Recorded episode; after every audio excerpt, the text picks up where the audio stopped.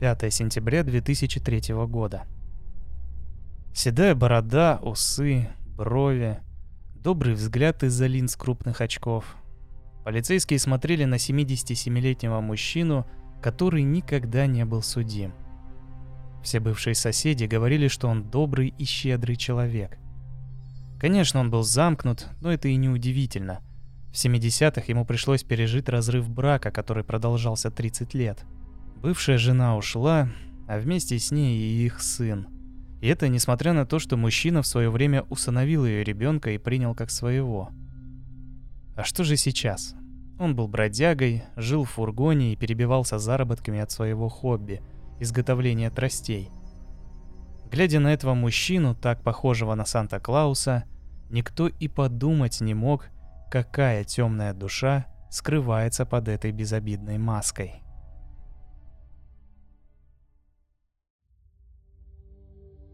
Здравствуйте, меня зовут Евгений Эдлин – и я рад приветствовать вас в заключительном в третьем сезоне выпуске подкаста «Золотой жук». Я хотел выпустить этот эпизод еще до или сразу после Нового года, подвести итоги, пожелать всем хороших каникул, но жизнь внесла свои коррективы, и я все это время проболел, за что приношу свои извинения. Но главное ведь история, верно? И пусть Новый год — это не праздник, на котором принято рассказывать страшные истории — все же нужно понимать, что любой крупный праздник – это не только самое веселое, но и самое опасное время года. Далеко не все люди в это время веселятся, многие испытывают тоску и одиночество, а некоторые даже черную зависть по отношению к другим людям и всему миру. Особенно если человек познал радости семейной жизни, а потом потерял их навсегда. Эта история как раз про такого человека – который вместе с утратой семьи утратил и человечность.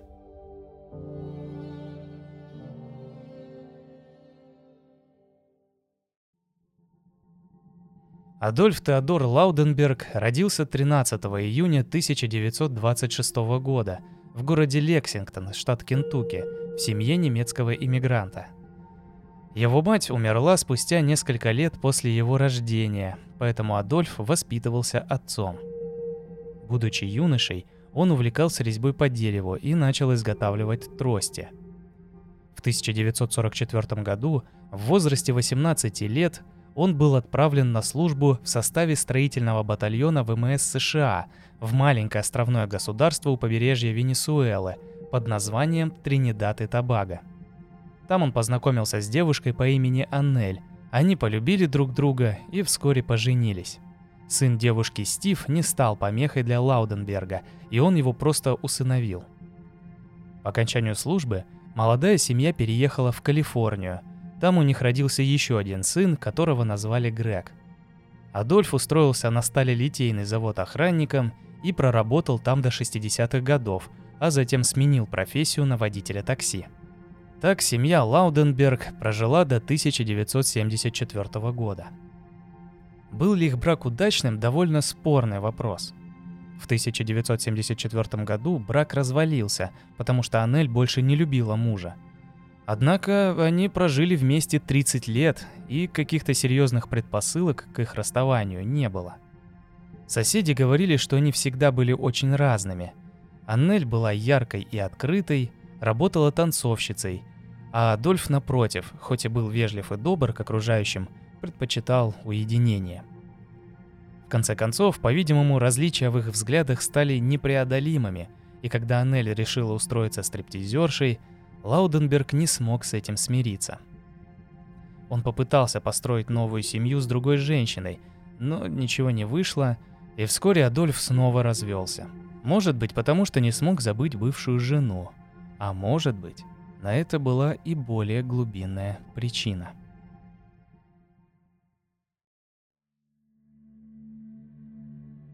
Стив, приемный сын Лауденберга, продолжал общаться с отцом и после его развода с Аннель. В 1975 году он представил отчиму свою невесту, Дженну.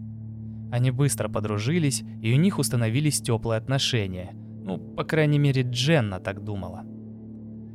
Каково же было ее удивление, когда она начала получать от отца своего жениха любовные письма.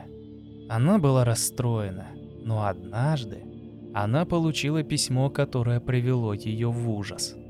В нем Адольф Лауденберг признавался в четырех грехах, так он это назвал. Тесть писал о том, что убил троих женщин в городе Сан-Педро и одну в Сан-Франциско.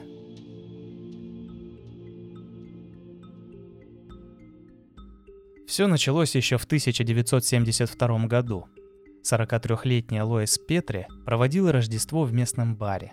Она недавно потеряла мужа, и это усугубило ее алкоголизм. На следующий день ее ждали на праздничном ужине, но женщина не пришла. Обеспокоенные родственники и друзья подали заявление на розыск, и первое место, проверенное полицейскими, конечно же, была ее квартира. Там и было обнаружено частично обнаженное тело Лоис. Следы на теле говорили о том, что женщина была изнасилована, а затем задушена. Вскрытие подтвердило, что удушение стало причиной смерти – Несмотря на то, что убийство было похоже на спонтанное, каких-то весомых улик найти не удалось, и дело быстро зашло в тупик. Образцы спермы были сохранены, но ДНК-экспертизы, как вы, наверное, уже знаете, тогда еще не было. Следующий грех, описанный Лауденбергом, датировался 1974 годом.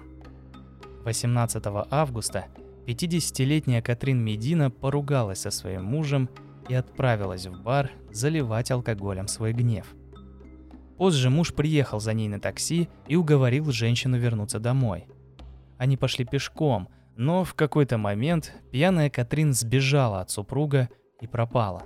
На следующий день ее тело было найдено в кустах недалеко от местного парка. Катрин была обнажена, изнасилована и задушена. Из улик по-прежнему был только образец семенной жидкости – Однако исследовать его не было возможности. Третьей жертвой маньяка стала 54-летняя продавщица хот-догов Анна Фелч. Она работала на пляже Кабрильо и, как и предыдущие жертвы убийцы, имела тягу к алкоголю. Последний раз ее видели выходящей из бара в нетрезвом состоянии, а несколько часов спустя в полицейский участок поступил звонок от рабочего со стройки – в нескольких кварталах от бара. Он нашел обнаженное женское тело. Экспертиза показала, что жертва была изнасилована и задушена. Последней женщиной, в убийстве которой признался Адольф в своем письме, была 60-летняя Лия Гриффин, пенсионерка, бывший секретарь юридического отдела. Она была алкоголичкой, и недавно у женщины обнаружили рак груди. Ее тело было найдено обнаженным в номере отеля «Стратфорд» в Сан-Франциско. На этот раз убийца предварительно связал жертву. Веских улик, как и в трех предыдущих преступлениях, найдено не было. От страха по телу Дженны пробежала мелкая дрожь. Последнее убийство датировалось 21 марта 1975 года, совсем недавно. Девушка немедленно обратилась в полицию – Оказалось, что ее тесть уже был в числе подозреваемых.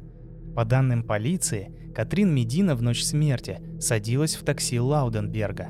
Он даже был допрошен, однако доказательств, достаточных для предъявления каких-либо обвинений, не было.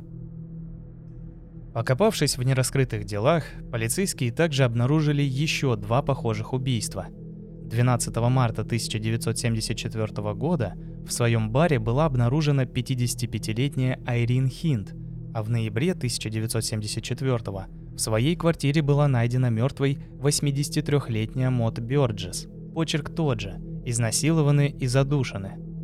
На месте последнего преступления также был найден частичный отпечаток пальца, но это никак не помогло. Оба дела быстро стали холодными. Информации о следующих 30 годах жизни Лауденберга нет. Он жил простой обывательской жизнью, потихоньку старел и в конце концов стал бродягой, разъезжающим на своем фургоне по Калифорнии. За все это время он ни разу не был замечен ни в какой преступной деятельности. Видимо, несмотря на отшельнический образ жизни, он поддерживал связь с детьми и в 2002 году вновь признался в своих преступлениях. На этот раз Женщиной, которой он рассказал все в больших подробностях, стала бывшая жена его родного сына Грега, Рене. Женщина тоже не стала тянуть время и сразу обратилась в полицию. Специалисты по незакрытым делам разыскали Дженну, благо она была жива, и расспросили ее еще раз о признании, которое Адольф сделал ей 30 лет назад. Все четыре преступления совпали, и дела были снова открыты. Однако, несмотря на то, что ДНК-экспертиза уже почти 20 лет как успешно стояла на вооружении полиции, проблемы, которые мешали расследованию три десятка лет назад, никуда не делись. Улик по-прежнему не было, не считая образцов ДНК, отправленных в архив. Во время поисков этих образцов выяснилось, что почти все они были утеряны или уничтожены ввиду срока давности. В итоге осталось только одно дело, самое первое, об убийстве Лоис Петри. Конечно, остался еще тот самый отпечаток 83 -го года. Его тоже проверили, но ДНК не совпала с Лауденбергом. Теперь нужно было получить образец ДНК от самого подозреваемого – но и тут возникла серьезная проблема. Он никогда не попадал в руки полиции, поэтому никаких образцов в базе данных не было.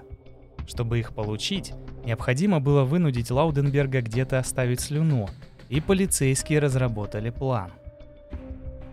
Агент под прикрытием втерся в доверие к подозреваемому и пригласил его в кафе в городе Торренс, Калифорния, чтобы поговорить о резьбе по дереву и изготовлению тростей – 76-летний мужчина не заподозрил неладное и после разговора оставил чашку на столе. Как только он вышел, другой сотрудник полиции вошел в кафе и забрал чашку на анализ. Это заняло немало времени, но в итоге образец ДНК совпал со спермой, найденной на теле Лоис Петри.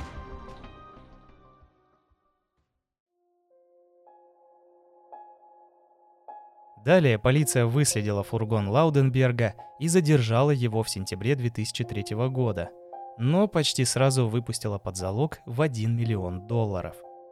Потянулся очень долгий процесс формирования дела, в котором почти не было улик. Сам Адольф утверждал, что показания Дженны и Рене ложные, а адвокаты зацепились за способ получения образца ДНК. Обвиняемый не давал своего разрешения и это усложняло работу прокурора. Тем не менее, в 2006 году дело наконец дошло до суда, и Адольф Лауденберг был признан виновным в убийстве Лоис Петри и приговорен к пожизненному заключению с возможностью УДО.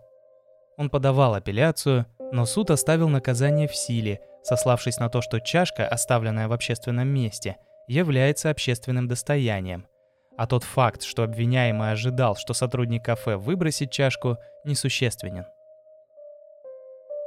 Адольф Лауденберг прожил в тюрьме еще 9 лет и умер 26 июня 2015 года по естественным причинам. Он так и остался главным подозреваемым как минимум по двум похожим убийствам, но даже на смертном одре не признался ни в одном из тех, что ему вменяли эти дела никогда не будут закрыты. Вы, наверное, обратили внимание, что я ни разу не назвал его Сантой-душителем, несмотря на название выпуска. Откуда же взялось это прозвище? Я сначала думал, что это потому, что он убивал именно в Рождество, но оказалось, что лишь самое первое убийство связано с зимним праздником. Ответ дал детектив по нераскрытым делам Ричард Бэнкстон – он рассказал, что свое прозвище Лауденберг получил только в тюрьме из-за внешнего сходства с Сантой, и потому что все считали его добрым дедушкой, просто неспособным совершить преступление, тем более столь ужасное убийство. Что же в действительности послужило триггером для рождения такого опасного маньяка, остается неизвестным. Специалисты отмечали фиксацию на женщинах, испытывающих проблемы с алкоголем и похожих на его жену, Возможно, именно разрыв с Аннель свел мужчину с ума, а может он всю жизнь сдерживался, никто не знает. Однако от себя хочу заметить, что в его биографии неизвестно никаких детских или юношеских травмирующих эпизодов, которые обычно формируют психику маньяков. С другой стороны, история знает случаи, когда люди меняются до неузнаваемости совершенно внезапно. Кстати, историю одного из таких благополучных граждан ставшего чудовищем после тяжелой утраты, я рассказываю в своей книге. Она называется «Настоящие монстры. Путь к убийству и его последствия». Она уже доступна для предзаказа на Озоне и вскоре поступит на полки магазинов.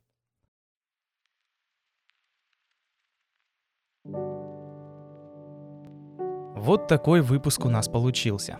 Вроде бы и новогодний, хоть праздники уже прошли, и убийца, вроде Санта, ну, не то чтобы очень.